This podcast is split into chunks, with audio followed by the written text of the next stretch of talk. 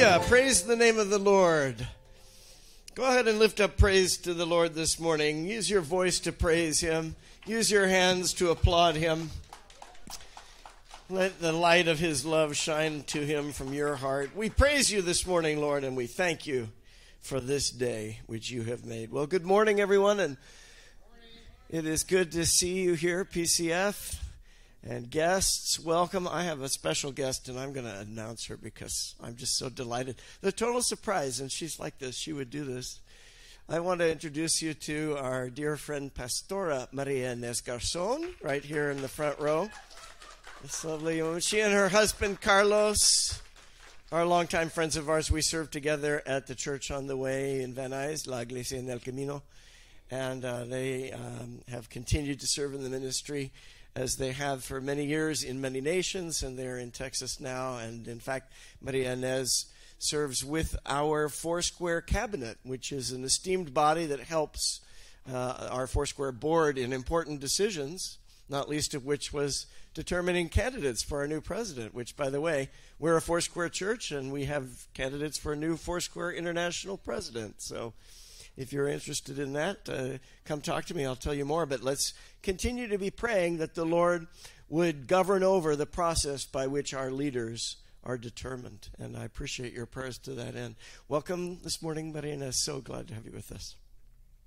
Well, if you would, I'd ask if you'll take your bulletin, and I've got a couple of announcements for you just to go over.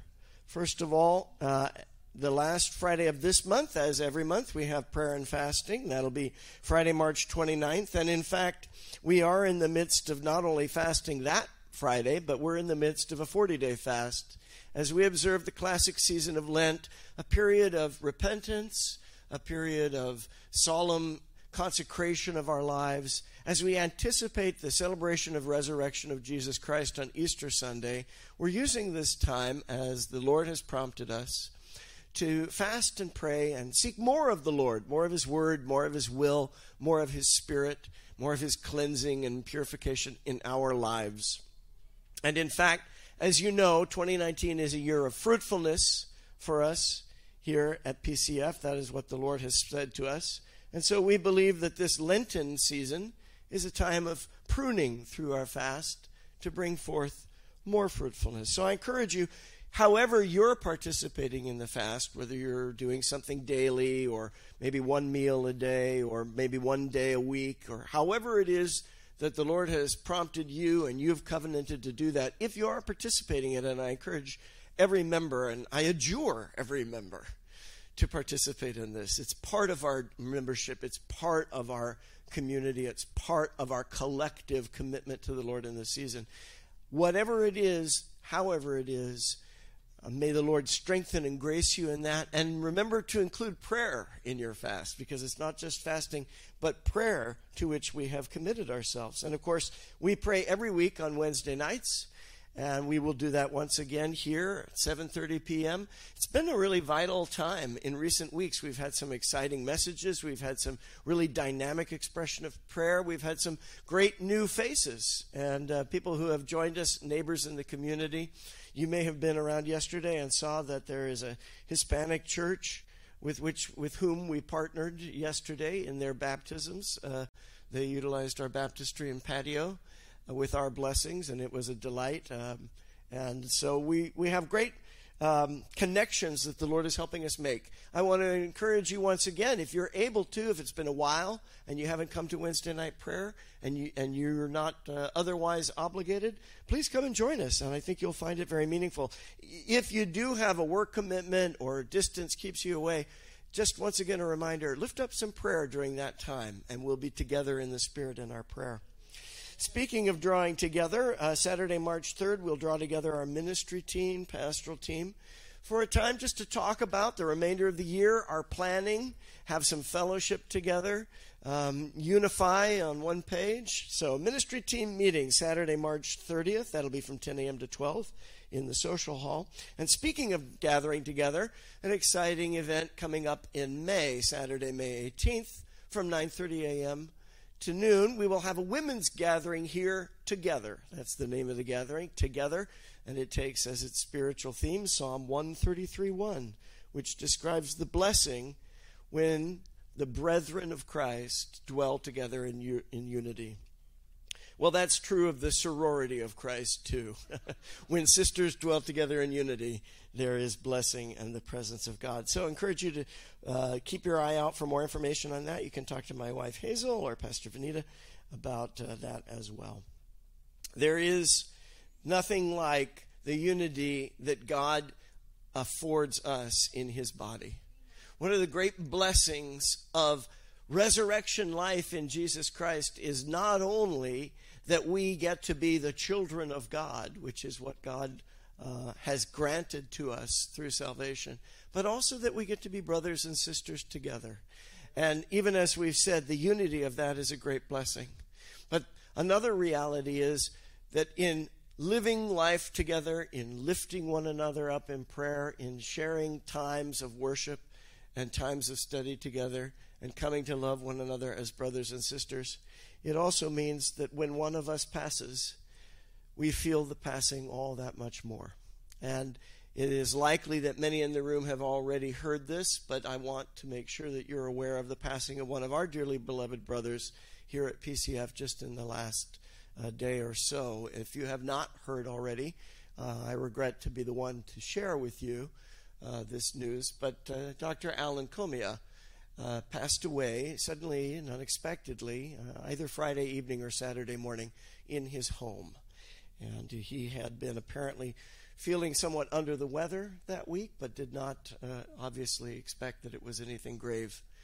Um, and yet, uh, he did pass away. The authorities, we don't know exactly the cause, but the authorities indicated no sign of foul play, and it appears to be of natural causes.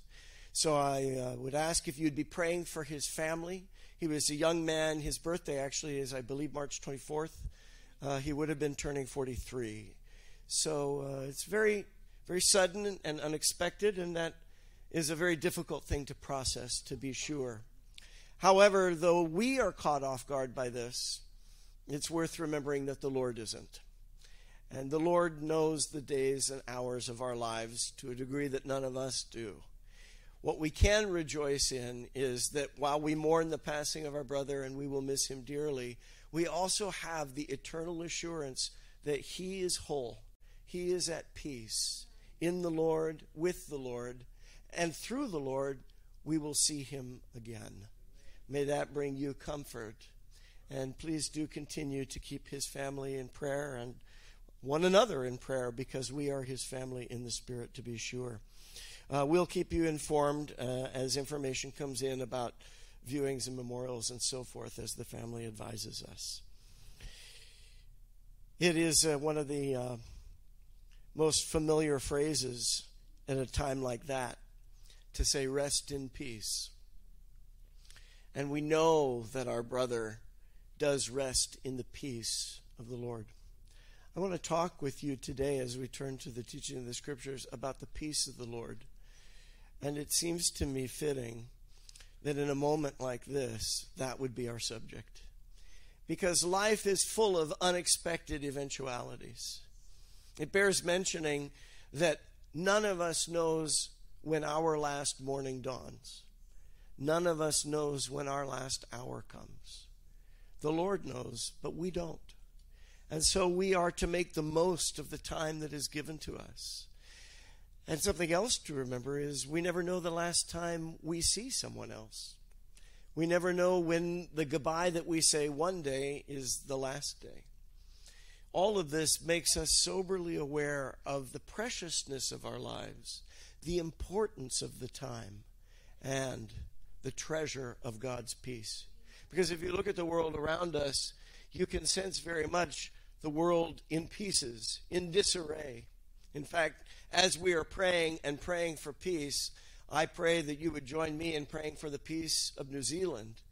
It has no doubt not escaped your attention that there were horrific acts there in this past week. We ask God's blessing upon that nation, and we pray for God's peace on people.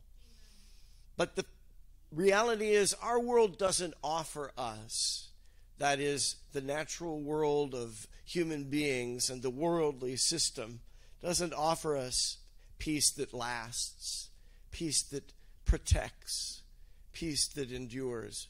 But the Word of God, the very person of God, does. And so, as we turn to the Scriptures today, I pray that the Lord would give us the peace that surpasses all understanding and the wisdom to know what the Spirit is saying to the church today. Amen. By the way, I just noticed up there on the screen PSOM, I forgot an announcement.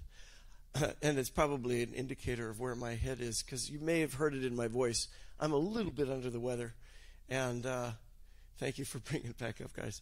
I've decided to um, put a hiatus on my class for today. So rather than Christian leadership meeting at 2 p.m., Pastor Chris uh, very kindly has agreed to do a double session. So if you're taking Christian discipleship with Pastor Chris, you'll start at 2 today and you'll go from 2 to 6. And we will make up my class on a later date. So no Christian leadership today in PSOM, but uh, a double session of Christian discipleship. Did you get that? Okay. If not, Pastor Chris will set you straight when you go up there. Well, um, I've provided for you in your outline today, or rather in your bulletin today, an outline. And I must say, as I preached this sermon in the first service, it dawned on me that I fell so much in love with all these scriptures that as I was studying and preparing, that I packed quite a quite a meaty message here, just full of of sermon material. So we better get to it. Huh? Let's get right into it. Um, if you can bring up my slides for me, I'm going to move into part uh, six of our series on the fruit of the Spirit. Manifestations of God's love in our lives that come not through our effort, but rather, that is to say, not through our effort to produce fruit, but rather our commitment to abide in Him. Jesus said, Abide in me, and you will produce much fruit. So our focus is on abiding in God and inviting His Word and His Spirit to invite in, abide in us. And His Spirit brings forth fruitfulness. And part of that fruitfulness is peace. Peace, which is not just the absence of conflict, but is the presence of wholeness. And so, as we look at peace throughout the scriptures today, I'm going to be um, hopefully augmenting or expanding, enriching our notion of peace out of the scriptures, or that is to say, that the scriptures and the Lord will be doing that for us. First of all, there's a sort of principle as we study concepts and words in the scripture one of them that I like to apply is to find the same concept in both the original Testament, we call it the Old Testament, but we should never get the idea that means that it's old and used up or old and done with, but rather it's foundational.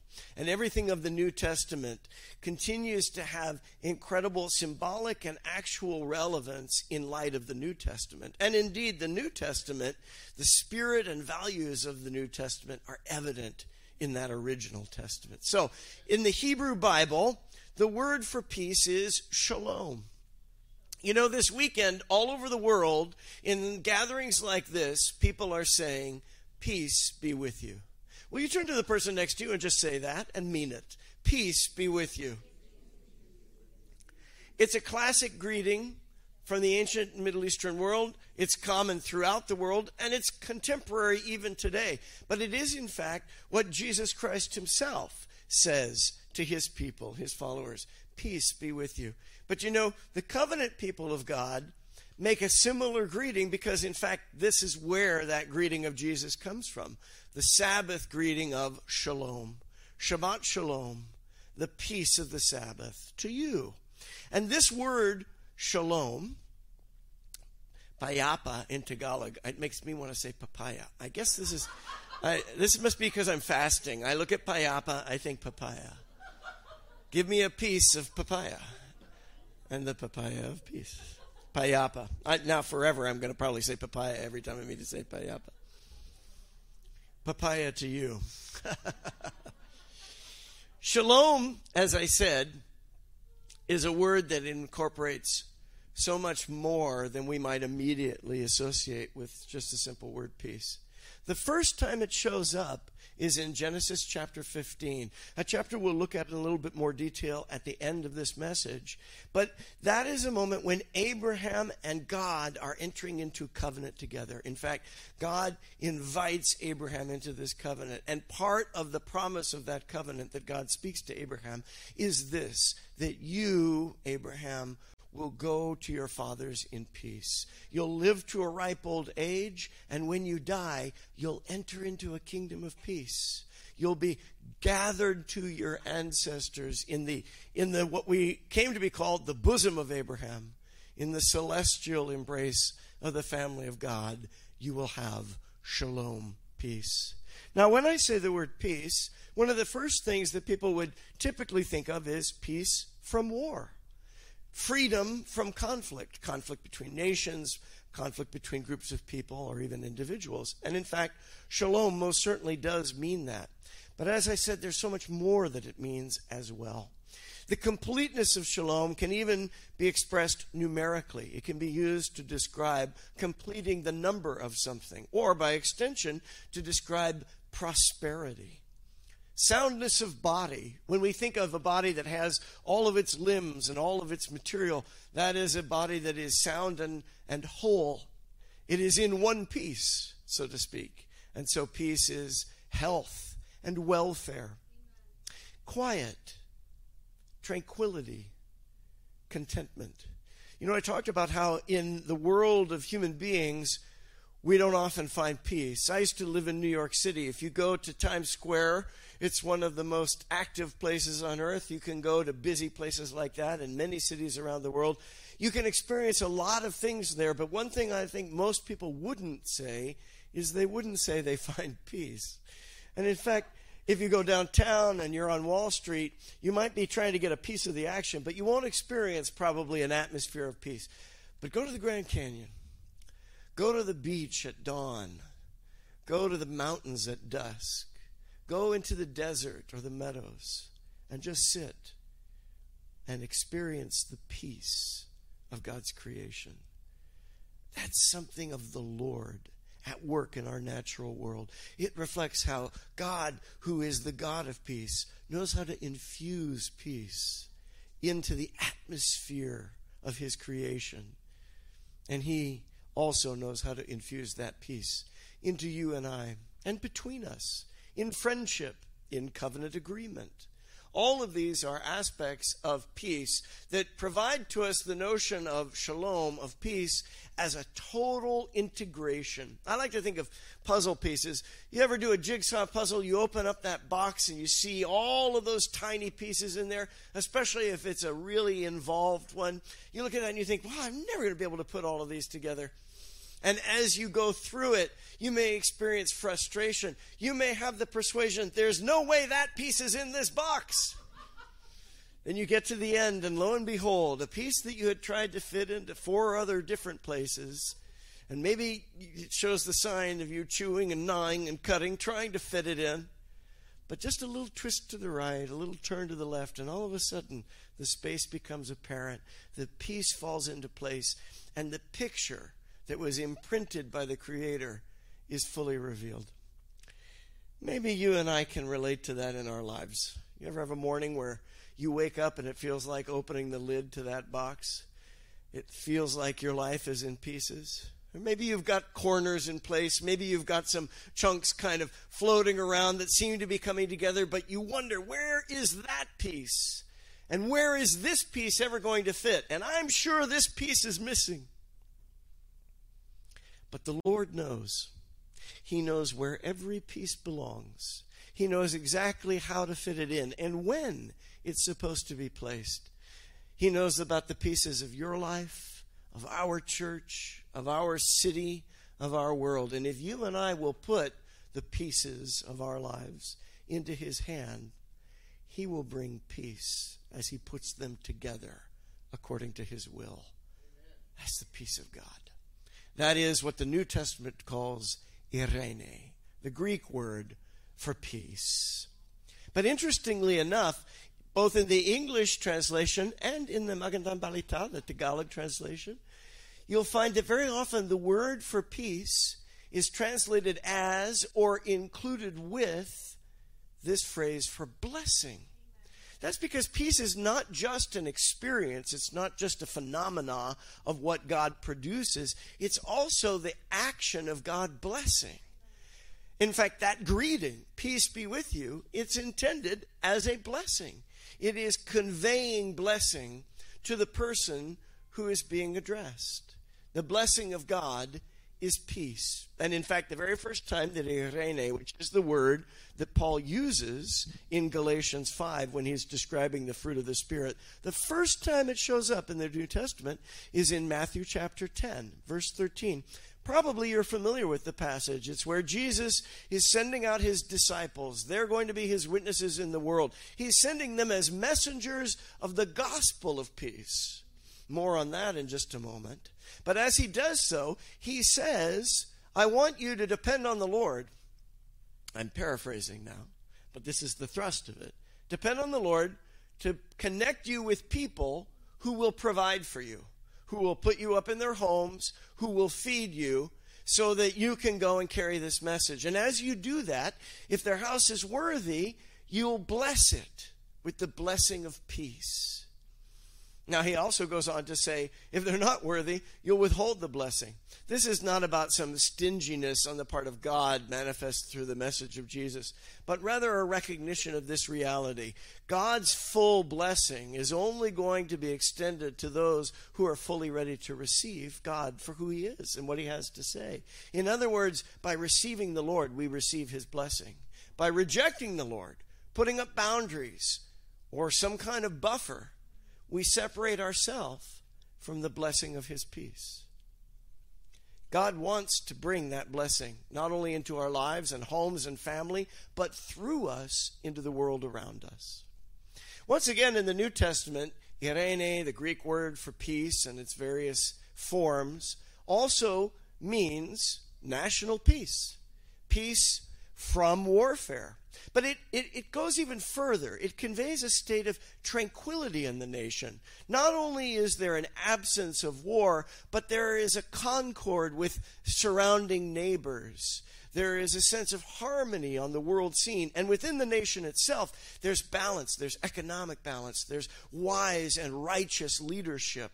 There is uh, equability, uh, equitability in society. And there is peace on the streets, in the neighborhoods.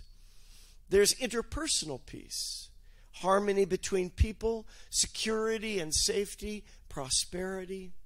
All of this are facets of the peace of Jesus Christ Himself, the peace of the Messiah.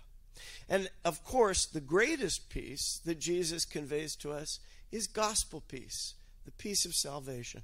I mentioned that we would talk about the gospel as it's referred to at various points in the scripture the gospel of peace. Why is it that this message of good news is considered a message of peace? Well, that's because the good news is that though we were enemies of God, God has made peace with us. In fact, I think one of the reasons why the gospel message doesn't often have as much strength in our presentation of it to the world around us in contemporary society is because many times we fail to preface that good news with the bad news. The bad news is you and I were born into a situation in which we were at odds with God. And all of us have fed into that enmity through our own sin. If that reality is not understood, there's not much good that people will hear in the notion that God loves them. People have the uh, the idea that if there is a God at all, he's sort of obligated to love them. Well, of course, if you believe in that sort of thing, then of course he loves me. We as a society have largely lost the recognition that God is not only loving but righteous. And that there is something separating us from God in our natural state that must be answered if we are going to have peace with Him, and that only God could answer it. Once people begin to realize the reality of that circumstance, then the message that God loves anyway and reaches out to find us in our sin and make peace with us, then it can really be understood as not only good news, but the greatest news, the greatest news of salvation, and news that affords us the assurance of eternal peace, which is not just the idea of a quiet place for your body to rest. If you go to Forest Lawn, it's a very a very peaceful kind of environment. But rest in peace is really about resurrection. It is about the assurance that you and I have an eternal hope and an eternal home beyond this present circumstance. And that is peace. And it can only come through right relationship with God. Therefore, peace is a message which actually produces repentance. Because peace says recompense has been made. In the Greek, in fact, this term for peace actually includes the idea of a debt being paid. There was something outstanding and it has been settled, and that brings peace. When you and I know that our sin debt has been settled, we will be much more ready to repent and receive the righteousness of God that takes us from being at odds with Him to being at peace with Him and in ourselves. And being able then to produce the peace of God through ourselves in the world by the action of the Holy Spirit.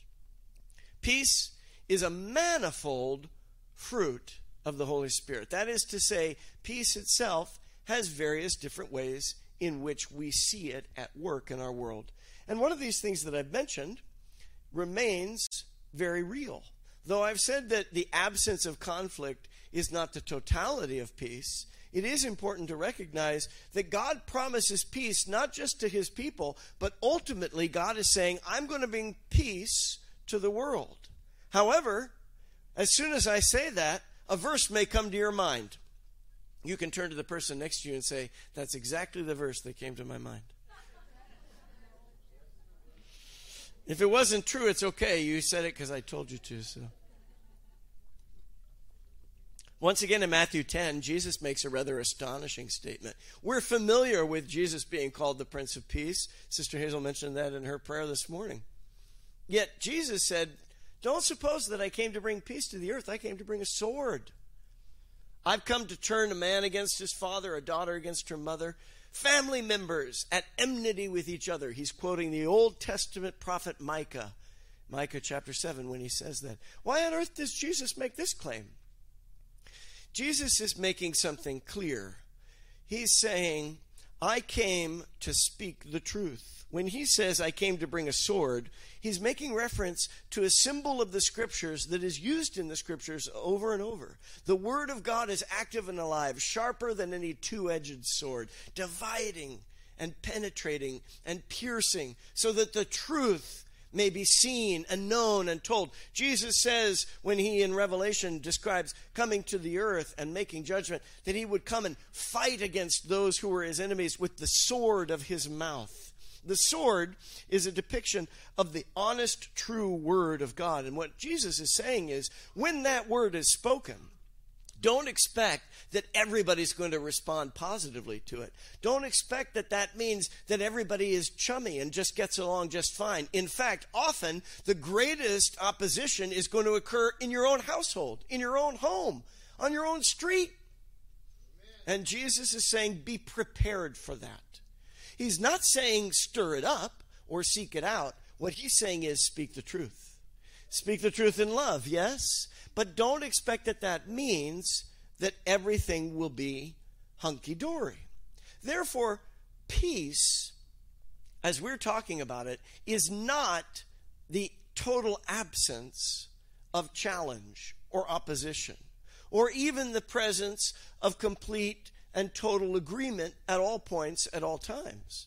The peace that we're talking about has to include the reality of the polarizing Word of God. Our commitment must be to speak the truth. When you But first when receive your that, PTZ Optics SDI camera, the first thing you should do So is read the included manual. opposing, Inside your box, you will find a Look at what camera, a manual, the power He's supply, a a- remote a control, of two. AAA batteries, You know and a that the Holy serial connection cable used for joystick Jesus controllers. Once you have read the manual, 7, it is helpful to select the video it, so resolution and frame rate you would like to use with your camera. The camera's resolution is set by a yellow says dial on the back of the interface board of the camera. You can reference the available frame rates in your manual or on a table printed on the bottom of your camera. Listen, Note, the default says, dial setting is zero, which is 1080p at 60 frames per second. This is ideal for sports, but many may want to consider using setting fruitfulness of the 6 for 1080p no at 30 frames a second there. for the classic natural video like look depending on your application. Once you set up your vineyard, but there's resolution dial, you can turn on your PTZ Optics craves camera. If you have a there are no network switch that can provide In a few weeks, we're gonna PoE power over Ethernet, you will not need to use the included power supply. Note, only believe it or not, a fig PTZ. Optics And we're gonna SDI and NDI cameras support. PoE power. These cameras support power over Ethernet the reality is what Jesus is talking 802.3AF. The camera via you come and PoE can consume 12 to if there are 13 watts, but at longer cable runs can require up to 15 watts to accommodate poor voltage drop. When you are first getting set up, it is helpful At to connect your camera to an surprised if they HDMI monitor, but you can also use the Because SDI output to view video from your camera as well. Once your camera is powered on and connected to the network, you should determine whether you will use a at the parable of the dynamic or a just a few static? IP address. Each camera can have an IP address on your network, which is used to control the camera with your computer, tell us this? smartphone, or IP connected joystick controller. This IP address is also used to stream video over your network and much more. We highly suggest In other words, assigning your camera a peace static IP address for the long-term use. A dynamic IP address can change and go along periodically, making it difficult to manage in the long term. We suggest setting up a static IP address with sequential IP address settings for tidy management of multiple cameras. Note, for most networks, in order to connect to the camera, you. must be in the same subnet of the LAN. For example, I will produce 192.168.1.123 You're going to have trouble in the world, says Jesus, but don't be discouraged by that. I've overcome the world. This is the absence of conflict that God is talking about. It's not the absence of challenge, but it's saying none of those challenges can invade your place of peace in the truth of God's word, which provides to you the essence of his wholeness. The essence of God's wholeness, which puts you and I together in his peace. Proverbs 12 20 says that deceit is in the heart of those who plan evil, but those who promote peace have joy. So, once again, the Word of God calls us to be people who make peace. And in fact, what God promises is if you take pleasure in God, He will be pleased with you and He will put your enemies at peace with you. God is able to turn those who are turned against you towards you if that is what is needed for His will to be carried out. The Lord blesses His people with peace. So, as Paul says in Romans 8, if God is for us, who can be against us? In other words, if we have the peace of God, we don't need to worry about anyone else defending us. We don't need to defend ourselves because God is our defender and God is our peace. So we turn from evil and do good. We seek peace and pursue it and make every effort to do what leads to peace and to mutual edification in the Word of God. In fact, elsewhere in Romans, Paul says, If it is possible, as far as it depends on you, live at peace with everyone. Hebrews 12 14 has basically the same message. In other words, you can't control if people are going to try and pick a fight with you, but you can control how you live, how you respond, how you see things, and the attitude of peace that you cultivate in the Lord. So, as much as you are able to, you seek peace. How can you do that? Peter says to the church, These are the ways. Don't repay evil with evil. When someone insults you, don't insult them back. Instead, give them a blessing. Give them good instead of evil. And in this way, you'll inherit a blessing. That's what it means when it says turn from evil to good. That's what seeking peace is. Seeking peace is not denying the truth, it is continuing to bless and be a blessing by and in the truth, no matter what people give to you. Jesus said, There surely is a blessing for people like this. They are the peacemakers, and they will be called the children of God. Peacemakers who sow in peace, James said, will reap a harvest of righteousness. I love how Eugene Peterson translates 1 Thessalonians 5 23 in the message. May God Himself, the God who makes everything holy and whole, make you holy and whole, put you together, spirit, soul, and body, and keep you fit for the coming of our Master, Jesus Christ. Hallelujah. God puts all of our pieces together. His peace is the essence of wholeness because it is the blessing of God. And the blessing of God comes when He is present. Luke chapter 2, 14, Jesus is born into the world, and His birth is announced with peace to the world, peace on earth. And Luke 24, Jesus' resurrection, he appears to the disciples and says, Peace to you. The blessing of God announces his presence. His presence, which for those of us who are at peace with him, is a glorious thing. Imagine this if you're not at peace with God, the presence of God does not bring blessing, but judgment. But if you are in covenant with God, then God's covenant with you is my presence to you is blessing. Right? And so, in that blessing, the Lord intends to bless the entire world. I've mentioned that in Isaiah chapter 2, the reality of a world without war is promised by God. That is coming. Isaiah, the prophet of God, says that there will be this time in the age to come when conflict between nations will actually be over. Swords will be beaten into plowshares and spears into pruning hooks. Do you notice that? The weapons of war will become the implements of fruitfulness. Do you see that? God's only ever always been about producing harvest upon harvest of fruitfulness. That's what God is dedicated to. And in that age, nation will not take up sword against nation. They won't train for war anymore. So, what is it that we are called to do? God, through His Word, calls the people to, in this day and age, walk in the light of that day and age. In other words, even though we still live in a world of war and rumors of war, we are to be people who are living according to the truth of the age to come and of the peace of God when His kingdom rules and reigns.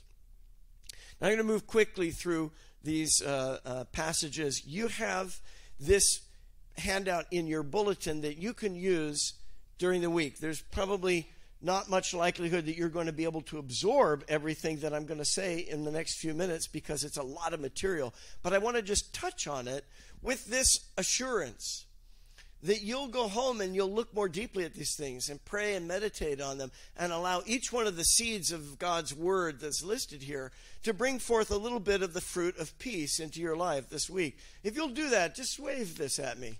Say, yeah, I'm going to look more at this.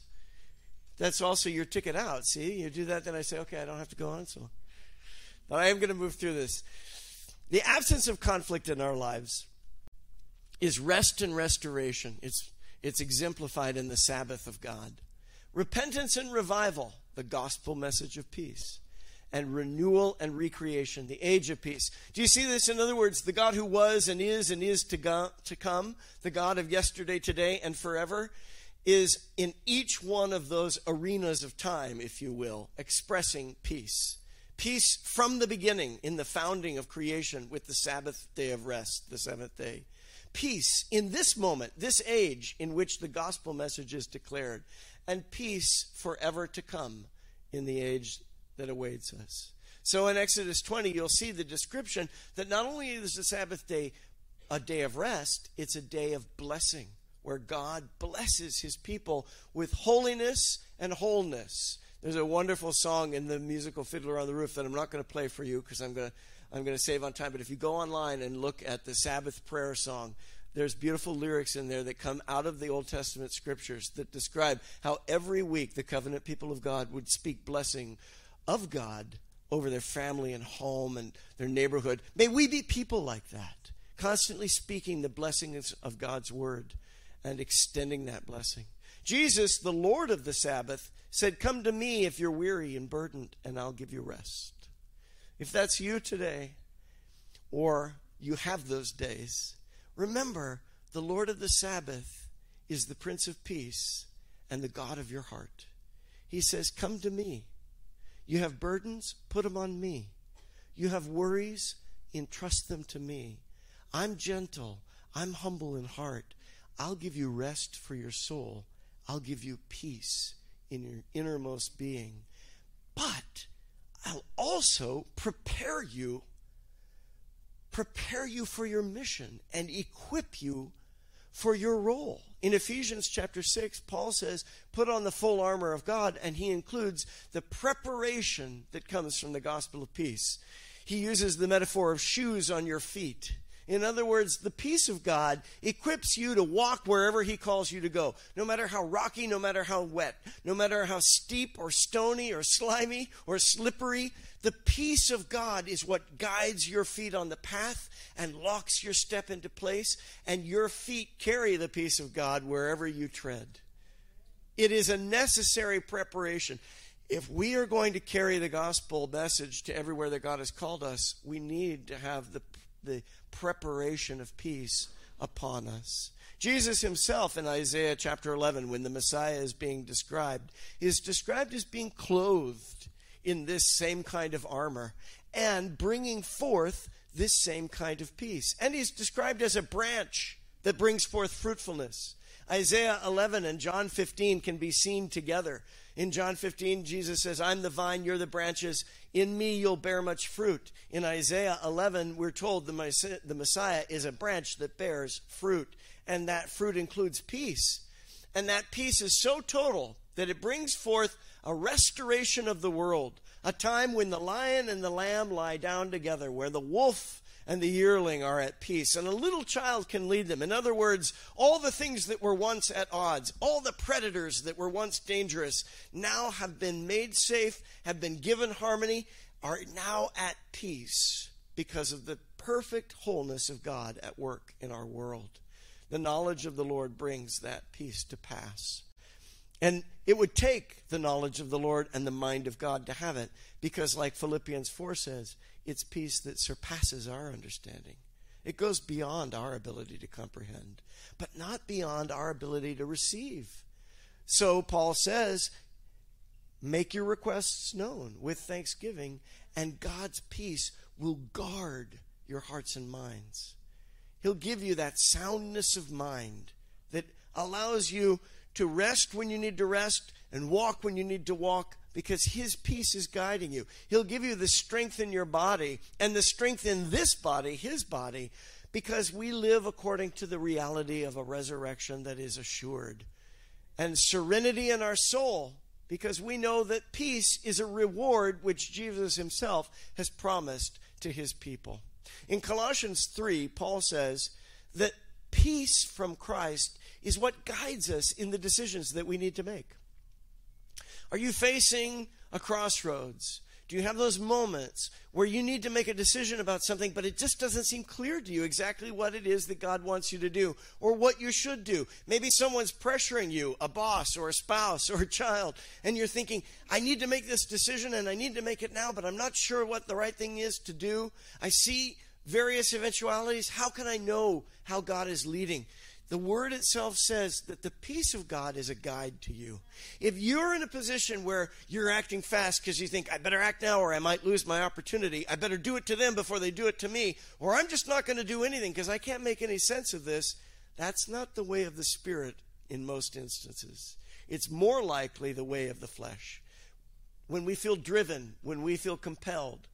But when we have peace, when we can take time to listen to the Lord, and wait for his peace to guide us, then there's an inner sense that this is right. we look into the word of the Lord, and the peace of the word of God begins to commune with our heart. We come to a leader or an elder or a pastor and say, I'm facing this decision. And as we talk with them, the peace of God begins to manifest in our inner being. These are ways in which God can guide you through his peace, and you can look for that peace. And you can be sure that God will not fail to give it to you because Jesus himself has promised it. He said, I'm giving you my peace. And I'm not giving it to you the way the world does. I'm giving it to you for you to keep. This is what Jesus means when he says, Peace be with you after his resurrection. It's not just a greeting, it is a blessing, a blessing that brings about wholeness. In Revelation chapter 1, it's the same kind of a blessing. Grace and peace to you from him who was and is and who is to come. He doesn't change.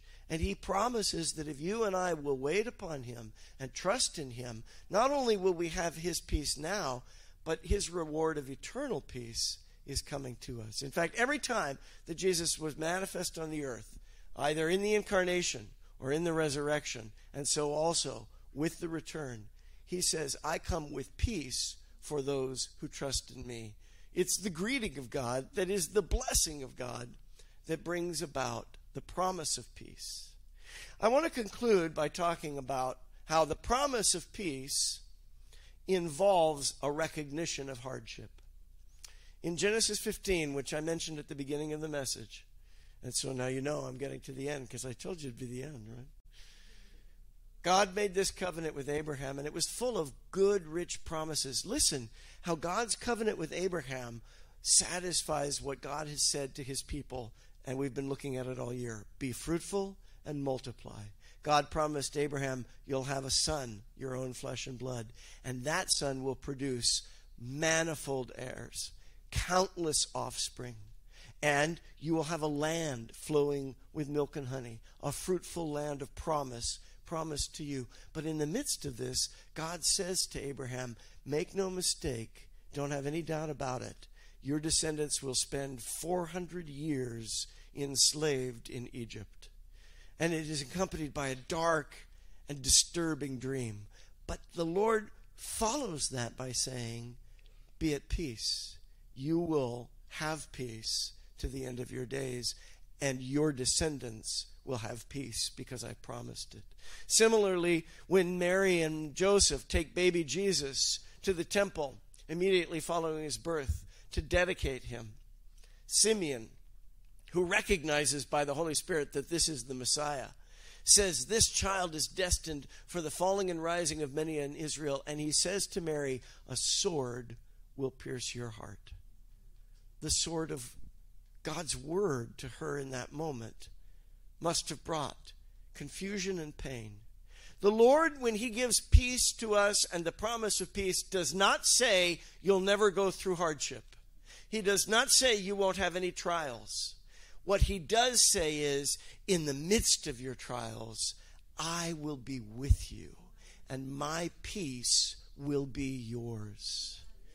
He only allows those trials which bring about the fruitfulness that the Prince of Peace has said was needed in our lives. Isaiah 9 says that there is no end to the increase of Jesus' government of peace. That means Jesus establishes a kingdom of peace in our lives and in this world that never stops bearing fruit and never stops multiplying. Hallelujah. I don't even know what that looks like. You and I can hardly imagine.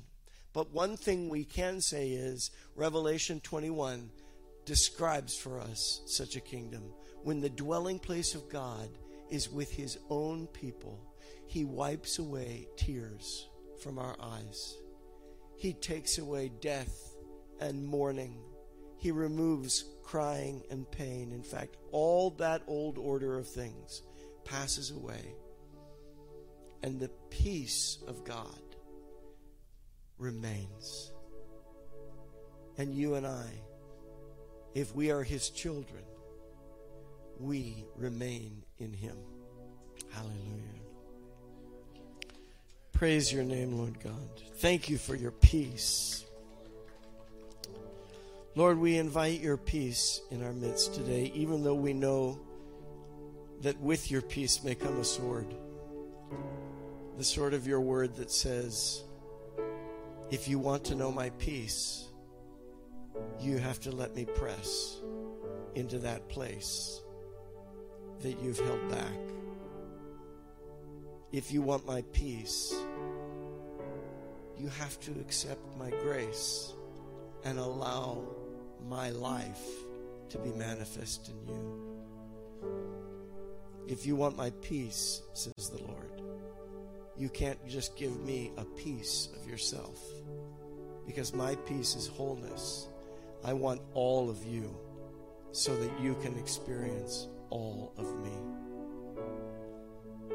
Lord, our lives often are fragmented, broken, pieces missing, pieces turned upside down. The frantic search for what we lack, the fevered fear of what we've lost, the frightened worry about what you want. But right now, Lord, we we sense your peace. And we just turn it all over to you. We say, make sense of it, Lord. Put us together right. We, let go of the pieces. We put them into your hand. We we let go of the demand that you have to make our lives look the way we think they're supposed to look, that you have to make our church look the way we think it's supposed to look, that, that, that you're supposed to do things according to our timeline and our agenda. No, Lord, we want to be shaped according to yours. Give us, Lord, your mind and your peace.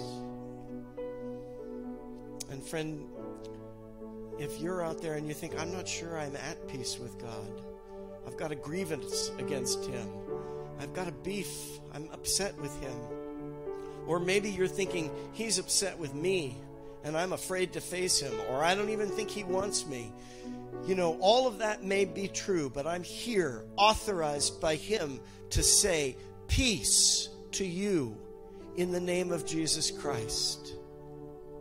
The Lord who loves you is saying, no matter what you think divides us, I am here to bring us together and to make you whole. I want to welcome you in peace, and I want to put you together whole. You can say yes to that. And if you will, just say it to him then. Say yes. And even right now, the Holy Spirit comes and does an inner work within you, putting you together, healing, deliverance. For those who have walked with the Lord but have been feeling emptied or broken or scattered, right now there's a sense of being bound up, being put together, being made whole. There's a sense that you, the Lord's filling you up.